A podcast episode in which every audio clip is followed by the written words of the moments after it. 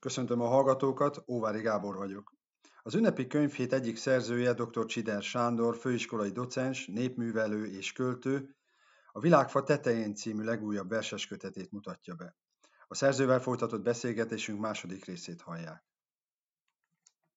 A szeretet, így a gyerekeknél, hogyha már itt tartunk, tehát ők, ők ezt konkrétan meg tudják fogalmazni, vagy, vagy tudják ezt, hogy, hogy mi is az? Ők tudják, hogy mit jelent.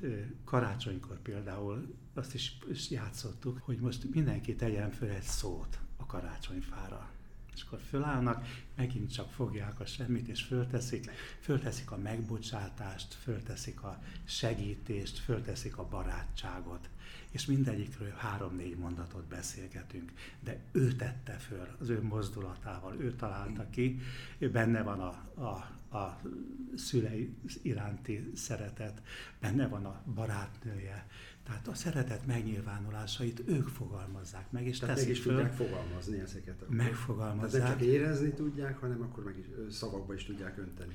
És ott van már egy ajándék, mert a többieknek ő tette föl a fára. Ha ő nem teszi föl a fára a megbocsátást, akkor nincs fönn. Beszéljünk a versek, verses kötetről, vers, könyvbemutatókról mik voltak az elmúlt, elmúlt évben is volt egy könyvbemutató, ugye itt a Berzsenyi könyvtárban Szombathelyen? Itt is bemutattam, de helyen is, és nagyon sok helyen bemutattam a Forrás című kötetet. Ez a víz minden csodájáról szól, mert mindennek van egy önmagában való jelentése, és mindennek van egy üzenete, vagy több üzenete a számunkra, és én a víz üzeneteit próbáltam megfogalmazni.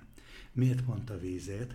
Mert évtizedeken át jártam az ország vízművei, és tréningeket tartottam az ügyfélszolgálat dolgozóinak. És megszerettem a víz ügyét, érzem a felelősséget a víz iránt, és megszerettem azokat az embereket, akik nemzedékeken át hivatásuknak tekintik a víz hozzám való eljuttatását, hogy szépen fejezem És ebből születtek a költemények. És ekkor döntöttem el, hogy a vízről én feltétlenül írni szeretnék. És csak egy üzenetét hadd emeljem ki, a forrást. Hogy a forrás az adja a vizet mindenkinek, nem válogat. Nem, nem válogat fiatal és idős, szegény és gazdag között, mindenkinek adja a vizet, és nem kér érte cserébe csak esőt. Tehát az önzetlen adás jelképe már ott van a forrásban. De üzen a felhő, üzen a jég, üzen a hó, üzen a köd, üzen a szivárvány, csak ki kell olvasni. Tele van jelekkel az életünk. És hát megfogalmaztam a víz, egy imádságot is a vízért, mert hisz cudarul bánunk vele. Pedig az életünk a víz. Tehát ezt az aggodalmamat is. És, Tehát akkor van benne egy ilyen vonzat is, hogy ami az aktualitása, ez hogy, is benne hogy pazaroljuk a vizet, és hogy egyes meg, szenny, meg, szennyez, meg szennyezzük a vizet. Tapasztalatom azért van, ami nem a legjobb. És, és most, igen? Hogy épp a könyves volt az, ahol a legkevésbé jut el az olvasókhoz a kötet, mert ott van valahányadik polcon, és fogalmuk sincs, hogy mhm. ki az illető. De amikor járok egy-egy kötettel valamerre, akkor mindig visznek belőle. Tehát az eljuttatás az egy az rendkívül meg. fontos feladata a könyvtáraknak, a, a népművelőknek, a pedagógusoknak, hogy mindenkihez a számára megfelelő üzenet, vers eljusson. Olvasnak még az emberek verset? Tehát keveset. Keveset. keveset. Meg kell most a nagy optimizmuson mellett nem olvasnak túl sokat, és akik nem olvasnak, az a középkorosztály. Tehát a, akik a munkadandárját végzik, és reggeltől estig dolgoznak, kicsit úgy belefásulnak az élet mindennapi gondjaiba. Kár, hogy nem, mert gazdagabbá válhatna az életük, és gazdagíthatnák ők maguk is az élet. Lehet, hogy a közösségi médiában is, bár a környezete az nem, a, nem illik az ilyen jellegű versekhez, de, de, Így van. de lehet, lehet, hogy egy kicsit színvonalasabbá tenni mondjuk akár a tényleg a közösségi média oldalakat is egy-egy ilyen vers. Valóban, és azért meg is jelenik. Olyan érdekes tapasztalatom, Igen. a Keszthelyi bemutatója a tűzről szóló kötetemnek az elmúlt héten volt a híradóban, a híradó Mi volt a címe, bocsánat? Az a Világfa tetején a címe.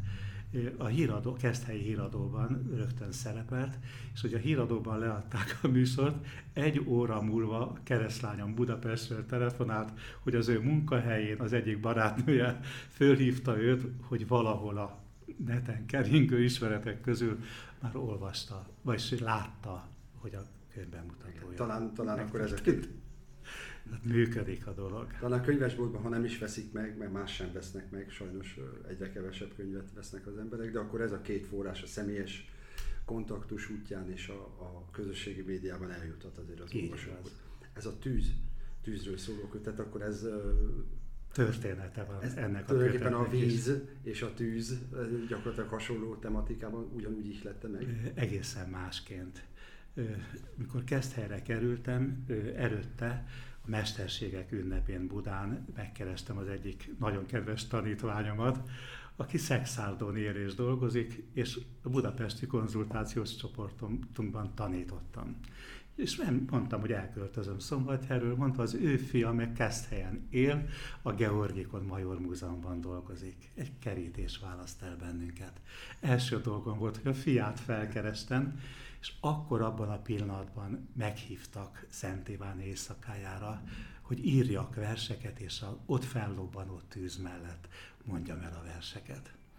És egy keszthelyi tanítványom pedig néhány hét alatt megzenésítette a versek felét, tehát úgy adtuk elő a tűz mellett, hogy mondtam én a verseket, a többit pedig egy tanítványom gitáron és a feleség, aki szintén szombathelyen végzett, énekelte a verseket. Érdekes, hogy olyan sorszerű történetek vannak. Ez valóban sorszerű. És Igen. azóta minden évben új és új verseket írok a tűzbe, idén is lesznek új versek, minden évben, minden, minden évben, évben és mindig új és új versekkel. És akkor a tematika a tűz. Egyszer a tűz. A tűz mellett pedig hát a hozzátartozó szerelem, nyár és a szerelem. Szerelmes verseim születtek életemben nyilvánvalóan, de egy kötet tematikájába se fért be. Hát a vízhez aztán végképp nem, de a tűzhöz igen, és akkor a, a és ez jelent meg most egy kötetben. És akkor most elett a, a szerelem, tűz, tűz a szerelem, és a, a nyári virágok, a pipacs, amelyiknek rengeteg üzenete van a számunkra, és minden más virágnak is, magának a tűznek is. Amikor elhambad a tűz, akkor, akkor hát nincs de volt értelme a lobogásának, mert hőt és meleget adott.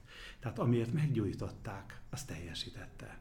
És egy ember életében is, amiért vagyunk, ami a sors feladatunk, azt megvalósítjuk, akkor még az elmúlás sem fájdalmas, mert volt értelme az életünknek. Ez például a tűz egyik üzenete elrendeltetett, sorsszerű, hogy miért születtünk a Földre. Mindegyikünknek van egy feladata, és ezek között nincs minőségbeli különbség. Köműves, ács, ápolónő, pedagógus, népművelő, költő, bár mindegyikünk, ha elvégzi a feladatát, amire a tehetsége lehetőséget ad, akkor boldog emberré válik. Ez a kulcsa a boldogságnak akkor összhangban van a világgal, összhangban van a sorsával.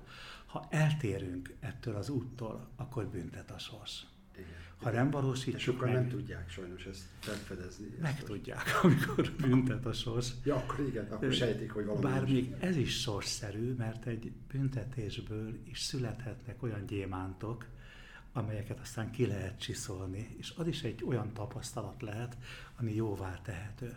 Tehát ha nem egyenes vonalú az életünk, ha vannak kitérők, azokból is rengeteget tanulhatunk. Csak változtatni kell. Megtörtént valami, de vissza kell térni, és akkor, akkor az is erőjünkre válhat. Meg hát többet tanulunk egy-egy kudarcból is, mint három egyetemből. De hogy ön mondta, talán figyelnünk kell kicsit a belső érzéseinkre, hogyha hirtelen váltani kell, hirtelen változtatni kell az életünkön, akkor arra hallgassunk, a belső hangra. Igen. Amikor elhagyta például Szombathely. Szabályosan megálltam, és megállt a levegő is körülöttem. És számtalan információ inger ér bennünket egy nap, de amikor valami üzen, akkor, akkor megállunk. Ez, most ez volt az üzenet. Szóval mindig megmondja reggel a akár reggel. Fölébredünk reggel, és kérdezzük meg a sorstól, hogy ma mi az, amit elsősorban meg kell csinálnom. Más teendők mellett. Ezt feltétlenül, ez a feladatom. Meg én még egy módon szeretném, ha elindulnánk, hogy akivel aznap a sors összehoz bennünket, valami kis jót teszünk a számára. Akár egy jó kívánság, akár egy készfogás, egy mosoly, egy beszélgetés, mert megálltunk, megkérdezzük, hogy hogy vagy, és az biztos, hogy sok embernek egy kicsit szebbé tesszük a napját, de hogy a magunkét szebbé tesszük, az biztos, mert amit adunk, azt kapjuk vissza, és rengeteg jót kapunk vissza, mint hogyha vakon, vagy netán, mogorván, durván, csupán őrnérdekeinkkel figyelve haladnánk, akkor mindentől elesnénk.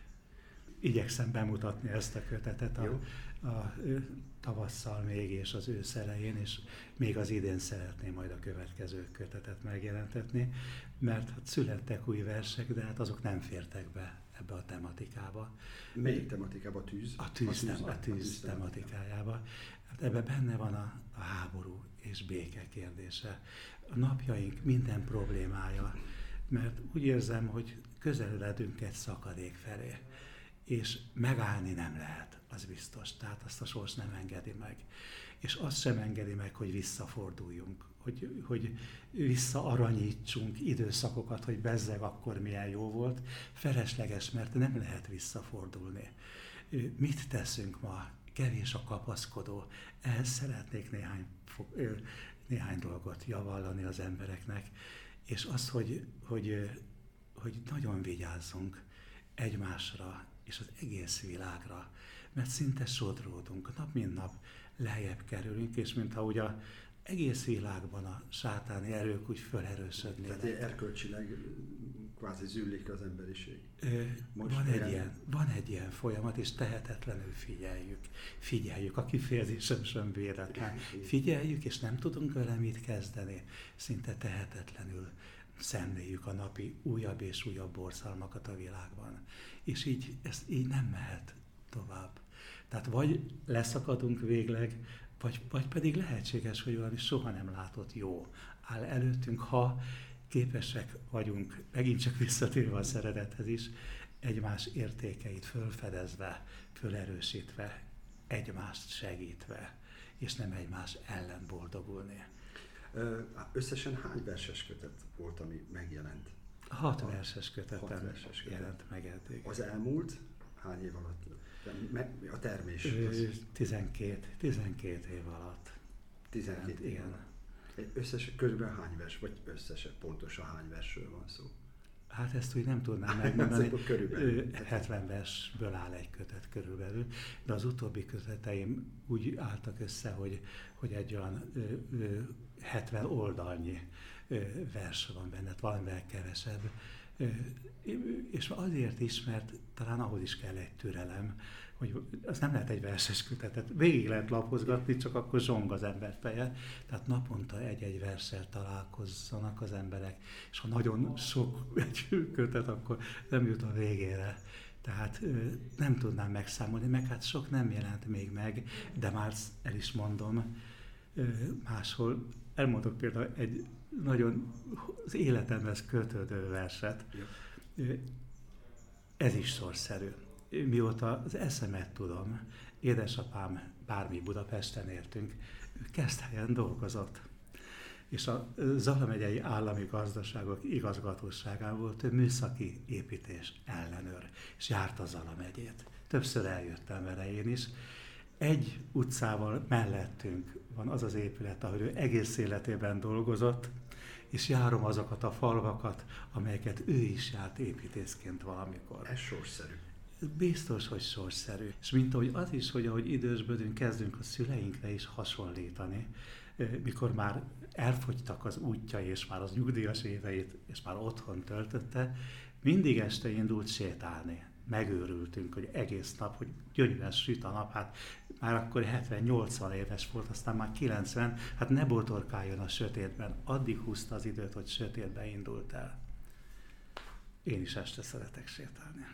Hát legyőzzük az időt, csend van, nyugalom van.